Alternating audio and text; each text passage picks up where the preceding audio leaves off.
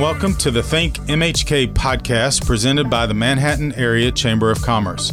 On this podcast, you will hear about a variety of local matters pertaining to the business community. You also hear from local business owners to hear their story and gain valuable business insights. Thanks for tuning in today. My co host for this segment is Charla Meisenheimer. Hey, Charla. Hey, Jason. You have a special guest for us today, right? I do. I'm super excited about today's um, segment. So I am so thrilled to have Kylie Moody with us today. And Kylie serves as the Leadership Manhattan board chair. So, welcome, Kylie. Thanks for being with us today. Hi, Charla and Jason. Thank you both for having me. I'm really excited to be here. Thank you. So, Kylie, tell us a little about what you do and then what was that pathway um, to being the board chair? Um, I work at Kansas State University and have worked there for several years in a couple of different capacities. And a few years ago, I took a job change that was still affiliated with K State, but worked in economic development, which allowed me the opportunity to apply for Leadership Manhattan, and I was fortunate enough to be selected.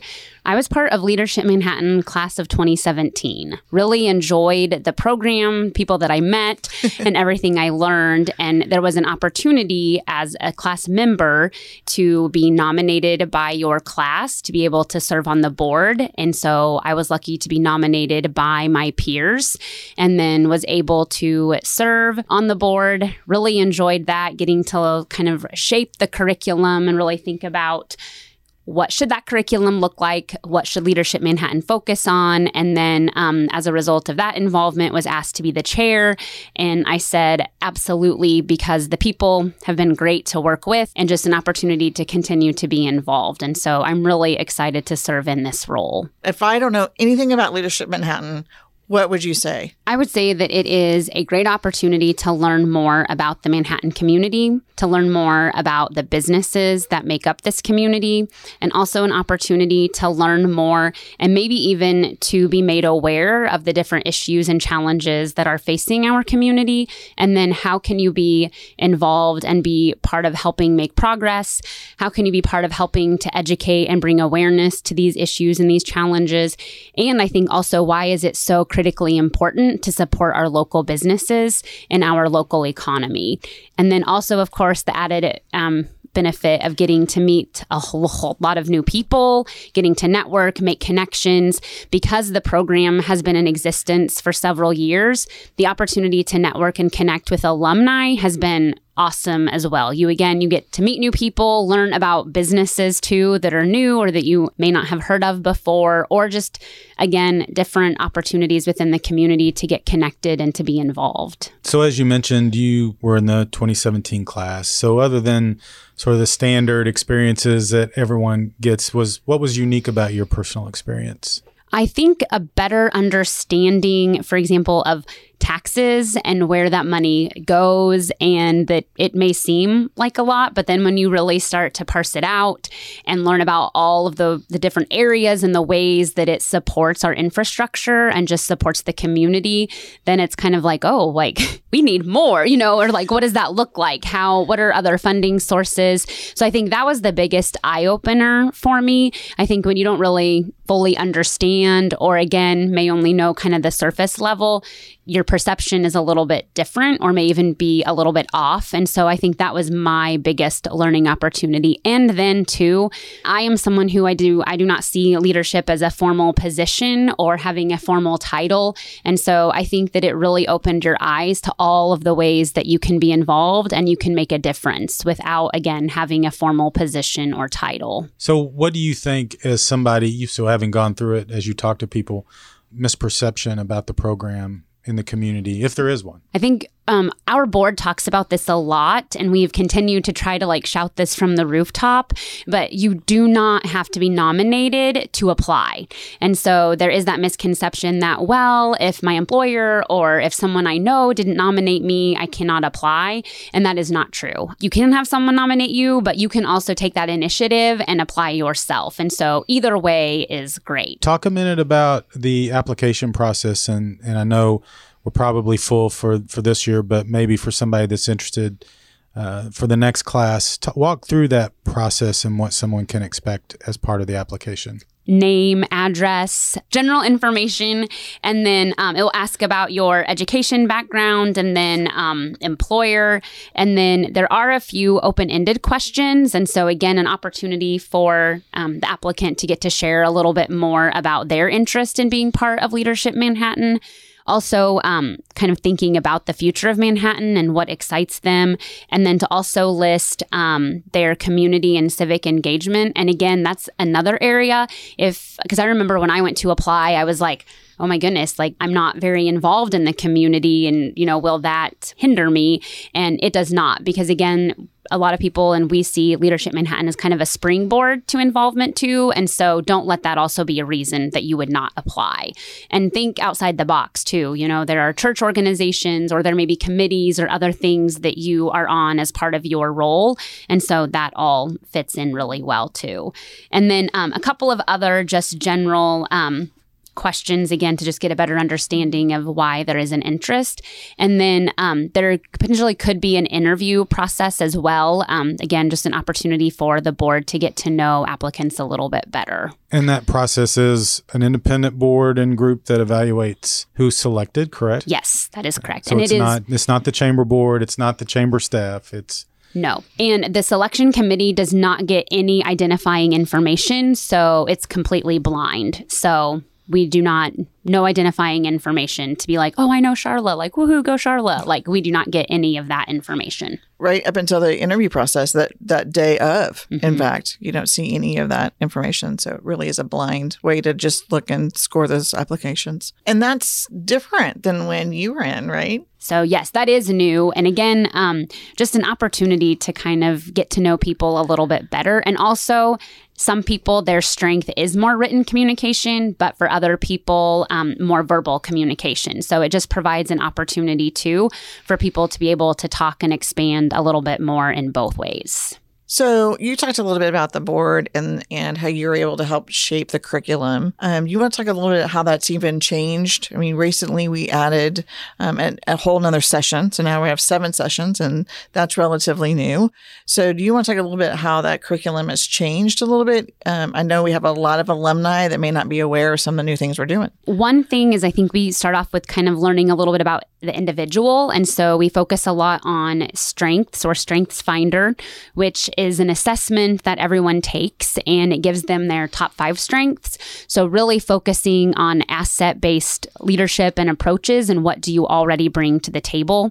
And then from there, we move into a little bit more about the community issues and challenges and learning more about that, but then also how the class together um, can work together. And so the class will normally choose a project. So there are different nonprofit organizations that will submit a request for proposal.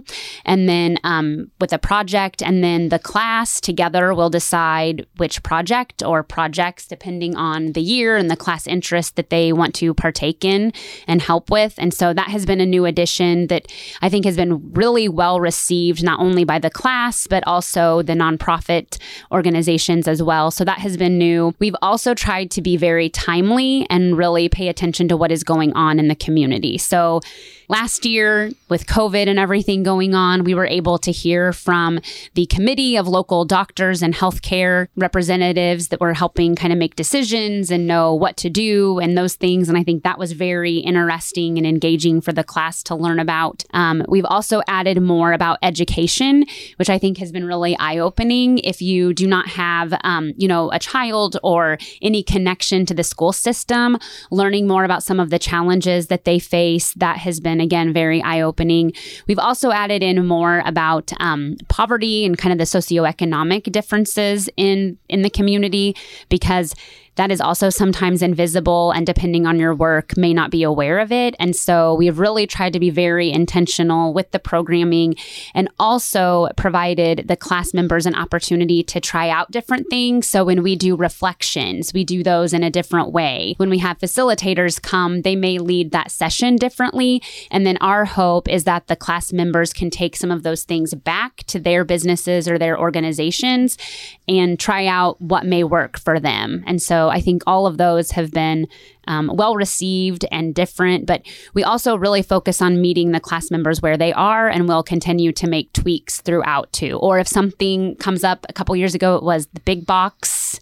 Big, uh, dark um, store theory. Dark store theory. Excuse me, I knew I was going to get that wrong. no, but that's right. Yeah. So again, I really like that that we are flexible enough to be able to bring in some of those issues that again, depending on what your line of work is, you may be like, I had no idea, I didn't know what that was or that it existed, and so I think that that again um, is a really important component of leadership Manhattan. So, what benefits do you think the program has for the community at large? Oh my goodness. I think, again, just the awareness that it brings for people, the opportunity, I think, too, to educate other people and to help people understand how important local decisions are, I think is is critical as well. I think sometimes, you know, we can get you know, pay attention a lot to maybe what's going on at the state level or the federal level.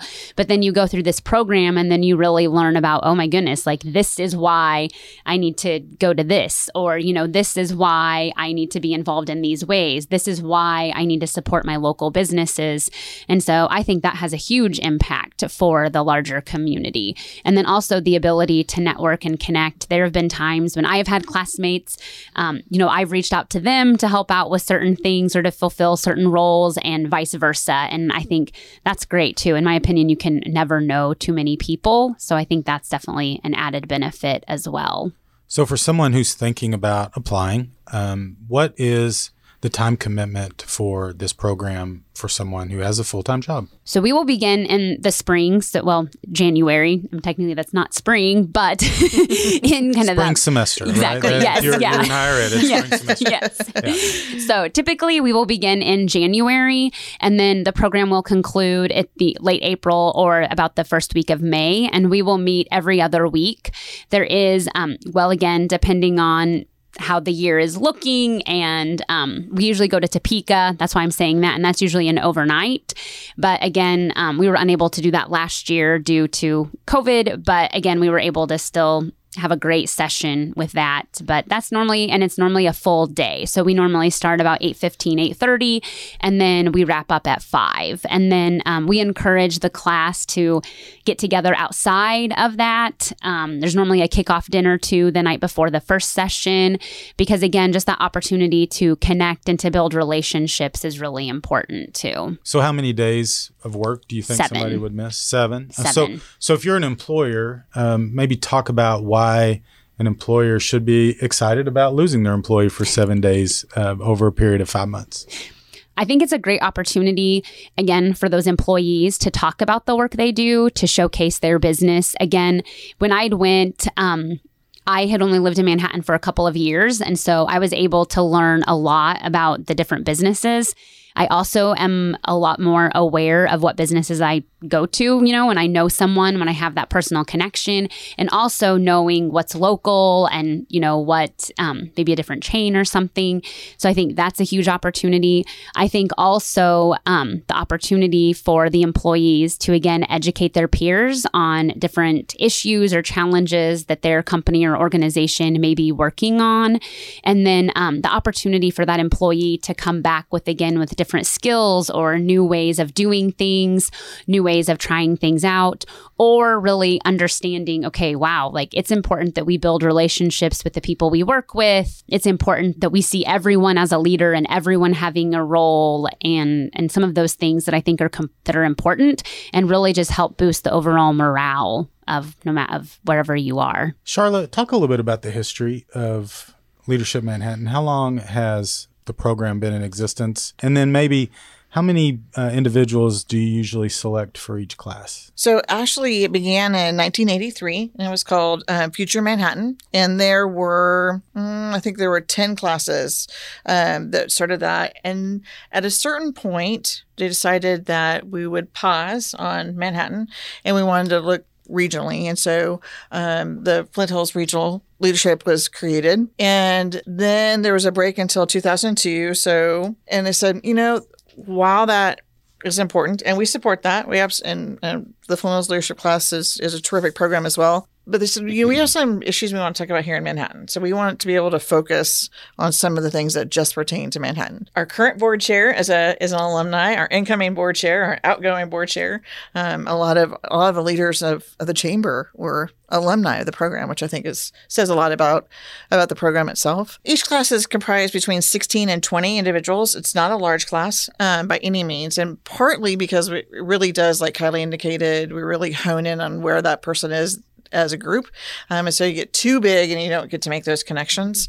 Um, but it is not unusual that you may not make the class the first time you apply. And so we encourage you to continue to apply um, because it is a smaller class. And I will make take a moment to make a point. What you talked about the Flint Hills uh, Regional uh, Leadership Program. I'm on the board of that, yep. so we still support that, and it's mm-hmm. a great program. It is much broader in terms of the mm-hmm. subject matter uh, because it is regional, and you have people from multiple counties uh, it's a great program. In fact, we have a staff person who is going to be going through that program as well. Um, so that is a great opportunity to engage. If you are certainly if you're looking more regional, uh, if you want to know more about things specific to Manhattan, I think right. ours is is obviously more Manhattan centered. Um, Kylie, I know you guys had to make some adjustments last year with COVID. Talk a little bit about what you did for the last year. I know that was a little harder on the board and the class, but but everybody got through it, and you you mm-hmm. graduated a class last year. Yes, we did. And I think the word of last year was adaptable and flexible, which again goes really well when talking about leadership. Everyone was in masks when we were in person, of course. And so um, looked for spaces that were a little bit bigger to allow for us to be able to spread out. We also utilized Zoom. And so that worked well. Um, if we did have class members or other people that, you know, based on level of comfortability or um, if there was quarantine or something else, we were able to accommodate people in that way. And we would check in, repeat, you know, every session, even a couple days before. How is everyone feeling? Or still okay to meet in person? Or do we want to make any adjustments? I think everybody almost bonded more, I think, because there was not a lot that was in person. And so it really gave people an opportunity to get to know each other and to get to see each other, which I think is really valuable.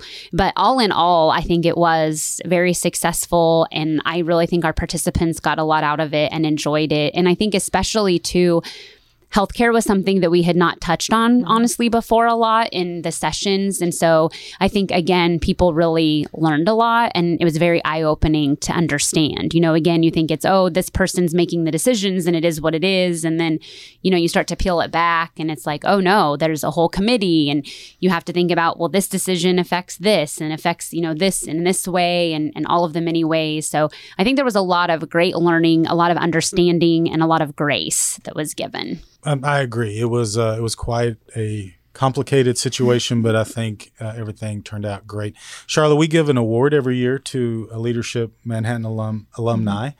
Um, talk about that and who our winner was last year. So uh, every year, we, like you said, at the graduation, we um, have an award that we give to our distinguished alumni, and it's called the Lyle Butler Distinguished Leadership Award. Uh, when Lyle retired, it was um, the recommendation from the Leadership Manhattan Board to the what we call the Big Board um, that we renamed that, and they were, were like absolutely. So, um, and this year we were thrilled to be able to give that to Tom Phillips, and Tom has been a part of Leadership Manhattan. Obviously, alumni, but every year, like Kylie said, we go to Topeka, and he has always been so gracious, as have our other state representatives, to take time as much as they can to come and be with the class, um, walk them through some of those questions and answers, and really spend time with them. So, um, and even this year, he was mm-hmm. able to. He spent a lot of time with the life and the time of a politician and what that was like and what he had to give up, and some of the things that he saw and did as a local politician here in Manhattan as well as a state level. Um, and I um, I'll just echo kind of what Kylie said a little bit about learning a little bit differently this year. Our Topeka Day was totally on Zoom. Um, we zoomed Topeka in, if you will, and Dick Carter, who always does a terrific job um, leading us in Topeka, continued to do that from afar. Um, but we had some great individuals that spent more time with us probably on a one-on-one level via Zoom than what we see in the Topeka um, when we get together. The only thing they missed out on was the singing um, tour guide of the Capitol. If someone wants to find out about the program, Kylie, where do they where do they go? They can look at the chamber website, manhattan.org. And so that's a great way to look. And then um, we also will post things on social media through the Twitter account. And so that is another great way. Um, ask your employer.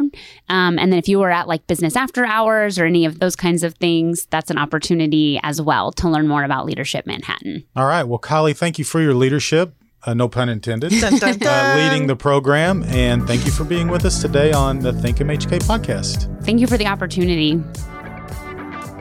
The Think MHK podcast is brought to you by the Manhattan Area Chamber of Commerce. Don't forget to subscribe and like the Think MHK podcast on your preferred podcast provider, and you will never risk missing an episode. If you enjoyed our show, please give us a five star rating and leave a review. To find out more about today's topic or other chamber activities, please go to manhattan.org. And now back to today's show. Welcome back to the Think MHK podcast. My co host for this segment is Charla Meisenheimer. Hey, Charla. Hey, Jason. I have a really interesting story about how I met our guest for this segment. Oh, I can't wait to hear. Yeah, it was it was a lot of fun. So when I moved to town, I lived downtown and I lived above uh, one of the stores downtown, and I could walk a half a block to work. Right. And I saw a young lady standing out in front of her store, and lightning had struck the top of her store, and her sign had fallen to the ground. Oh, no. Yeah, and she said, "Wow, you you live up there? This must have really woken you up last night." I go, "It, it actually didn't at all." so uh, I felt kind of bad because that had to be a lot of noise for and for me to sleep through. But she got the sign replaced. It looks wonderful. So our guest today is Bobby French with G Thomas Jewelers. Hey, Bobby, Hey, Jason. do you, do you remember that day? I do remember that day. I'm sure you do. It was pretty traumatic for you, wasn't it? Yes, we had one of those old gas-filled neon signs, so it, it, it actually did explode off the front of the store. Yeah, but it didn't wake And me you didn't hear that. Didn't- You didn't- a sound sleep sleeper. I was a sound sleeper on that. Good for you. yeah, but it does. The sign looks great, and you. Uh, you guys did a great job on that. So, tell us a little bit about G Thomas and how you got started in that business. G. Thomas, we are a small first full service jewelry store, um, obviously located in downtown Manhattan. We are the oldest jewelry store in the same location. So we opened up in 1963 and we have never changed locations, done very few upgrades to the building, but we got a new sign because it blew off the front. I got started, I actually used to work down the street where Celebrations of the Heart now is at a small store called Name Brand Clothing. My engagement ring had come from uh, G. Thomas, and I broke it two weeks before the wedding and kind of had to go into G. Thomas and, you know, was all freaked out because I broke my ring and didn't know what I was going to do and all of that good stuff. And they, they fixed me up. And that's when I first met Dave Thomas. He then offered me a job, which I interviewed for over a period of two years before I got hired. Wow. So I failed like must have been six or seven interviews before I actually got hired. I must not be a good interviewee. You're I doubt, great I doubt today. that. So, how did you go from being the employee to the employer? I was 23 when I started working there. Worked there for 10 years. Minimal responsibilities, wasn't really shown a lot of the behind the scenes things, but oh, about eight years in, my, my boss started talking about wanting to retire and wanting the manager there at the time to purchase the store, who had owned a small business before and said, absolutely no way will I uh, buy this business. I don't want to own another business. Then it was kind of presented as, well, maybe you and Bobby should buy the store together. And again, it was absolutely no way. not only would I not want to own a business, but with someone, but I, I don't want to own a business. So the manager declined. And for about a year, I thought about it and finally decided, what the, what the heck? Might as well give it a try. I do love this job. I can do this. I can figure it out. And obviously, you did figure it out and you do an amazing job. What made you say at the end of that year, like, okay, I can do this. This is this is who I am and what I want to be. Is spite an option? Yes. okay.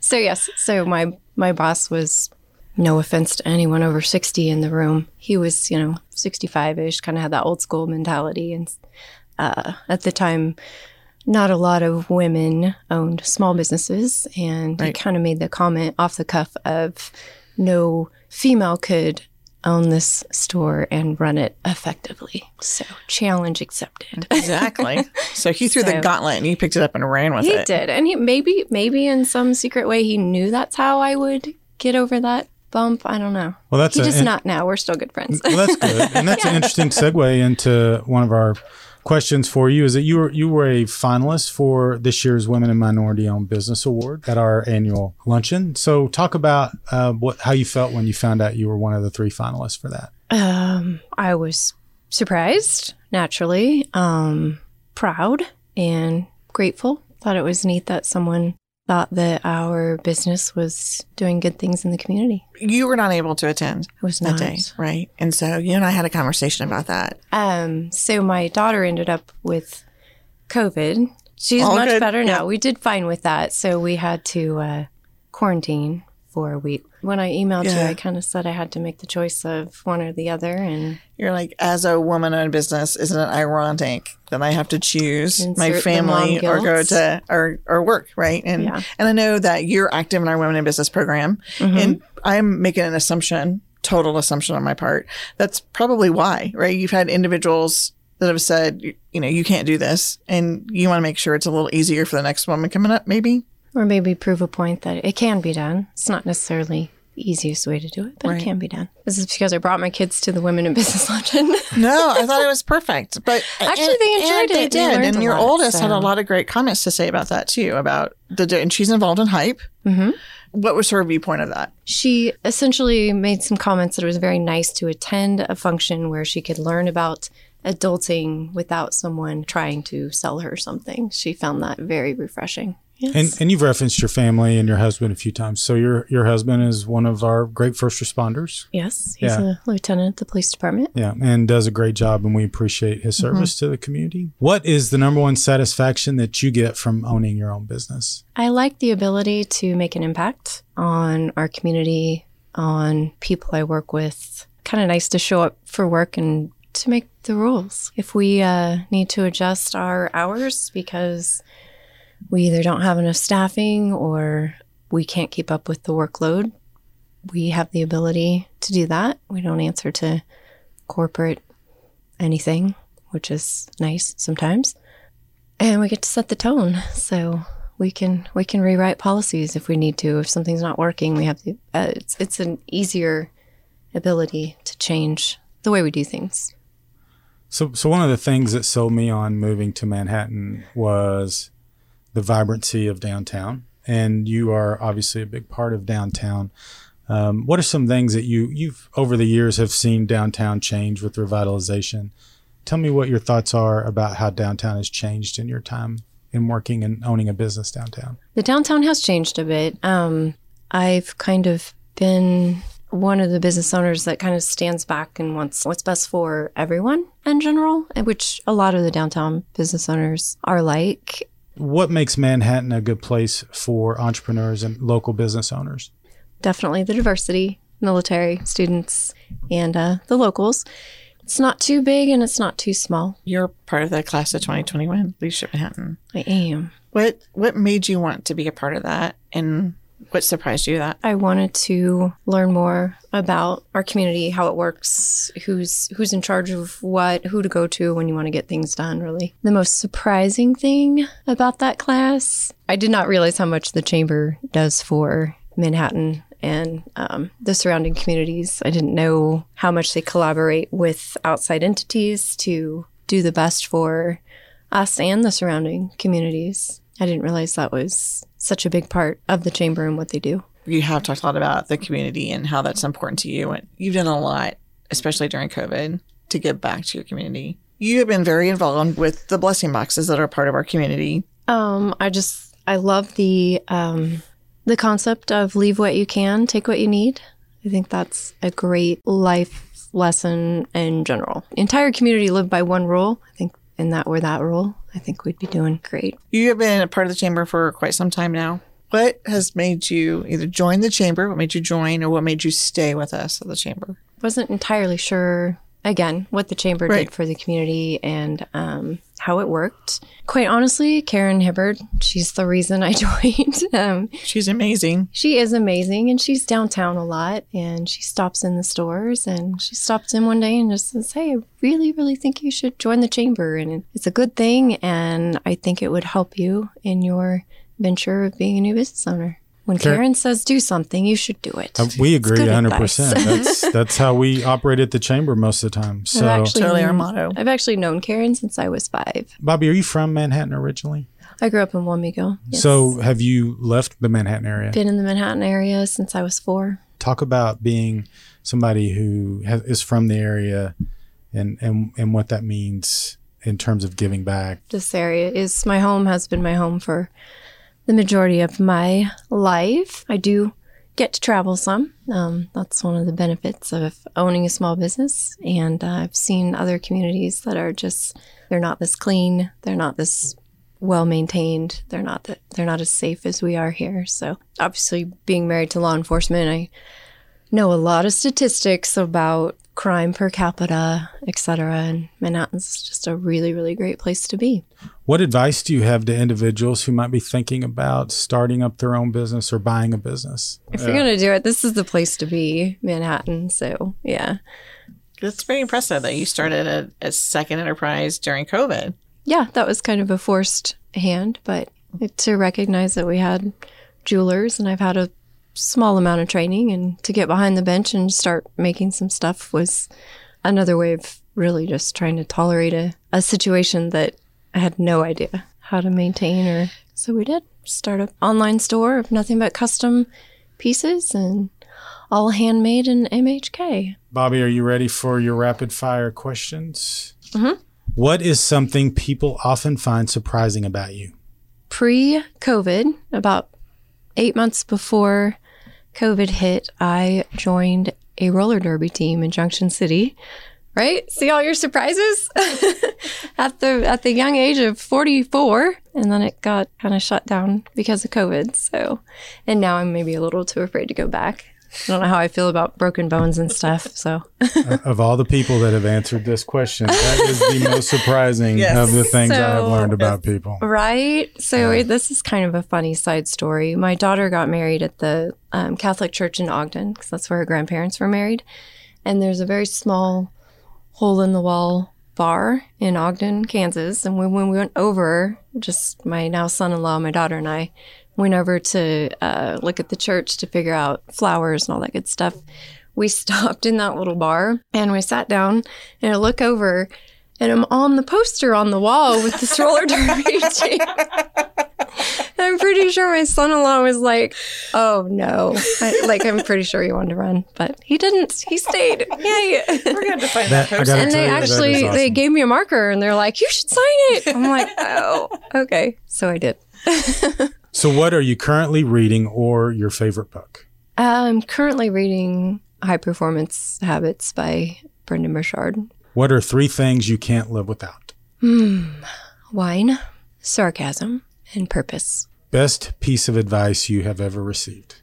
Don't self-reject. What is something you would like to try but haven't had the opportunity? Skydiving. What three words describe living in Manhattan? Hmm. Clean, eclectic, vibrant. Good words. What TV sitcom family would you want to be part of? I'm a huge Arrested Development fan. Do you know the Bluth family? Mm-hmm. Mm-hmm. Okay. That's.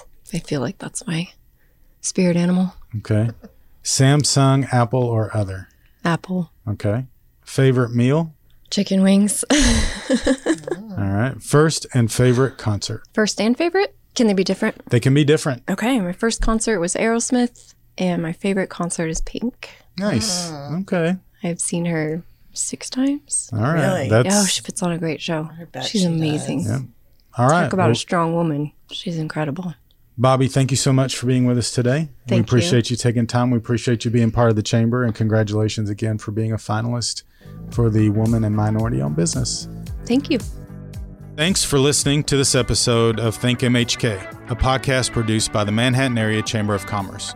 If you enjoyed the Think MHK podcast, we'd love for you to subscribe and share it out on your social media channels. Feel free to reach out to us on Facebook, Twitter, or Instagram at the Manhattan Area Chamber of Commerce.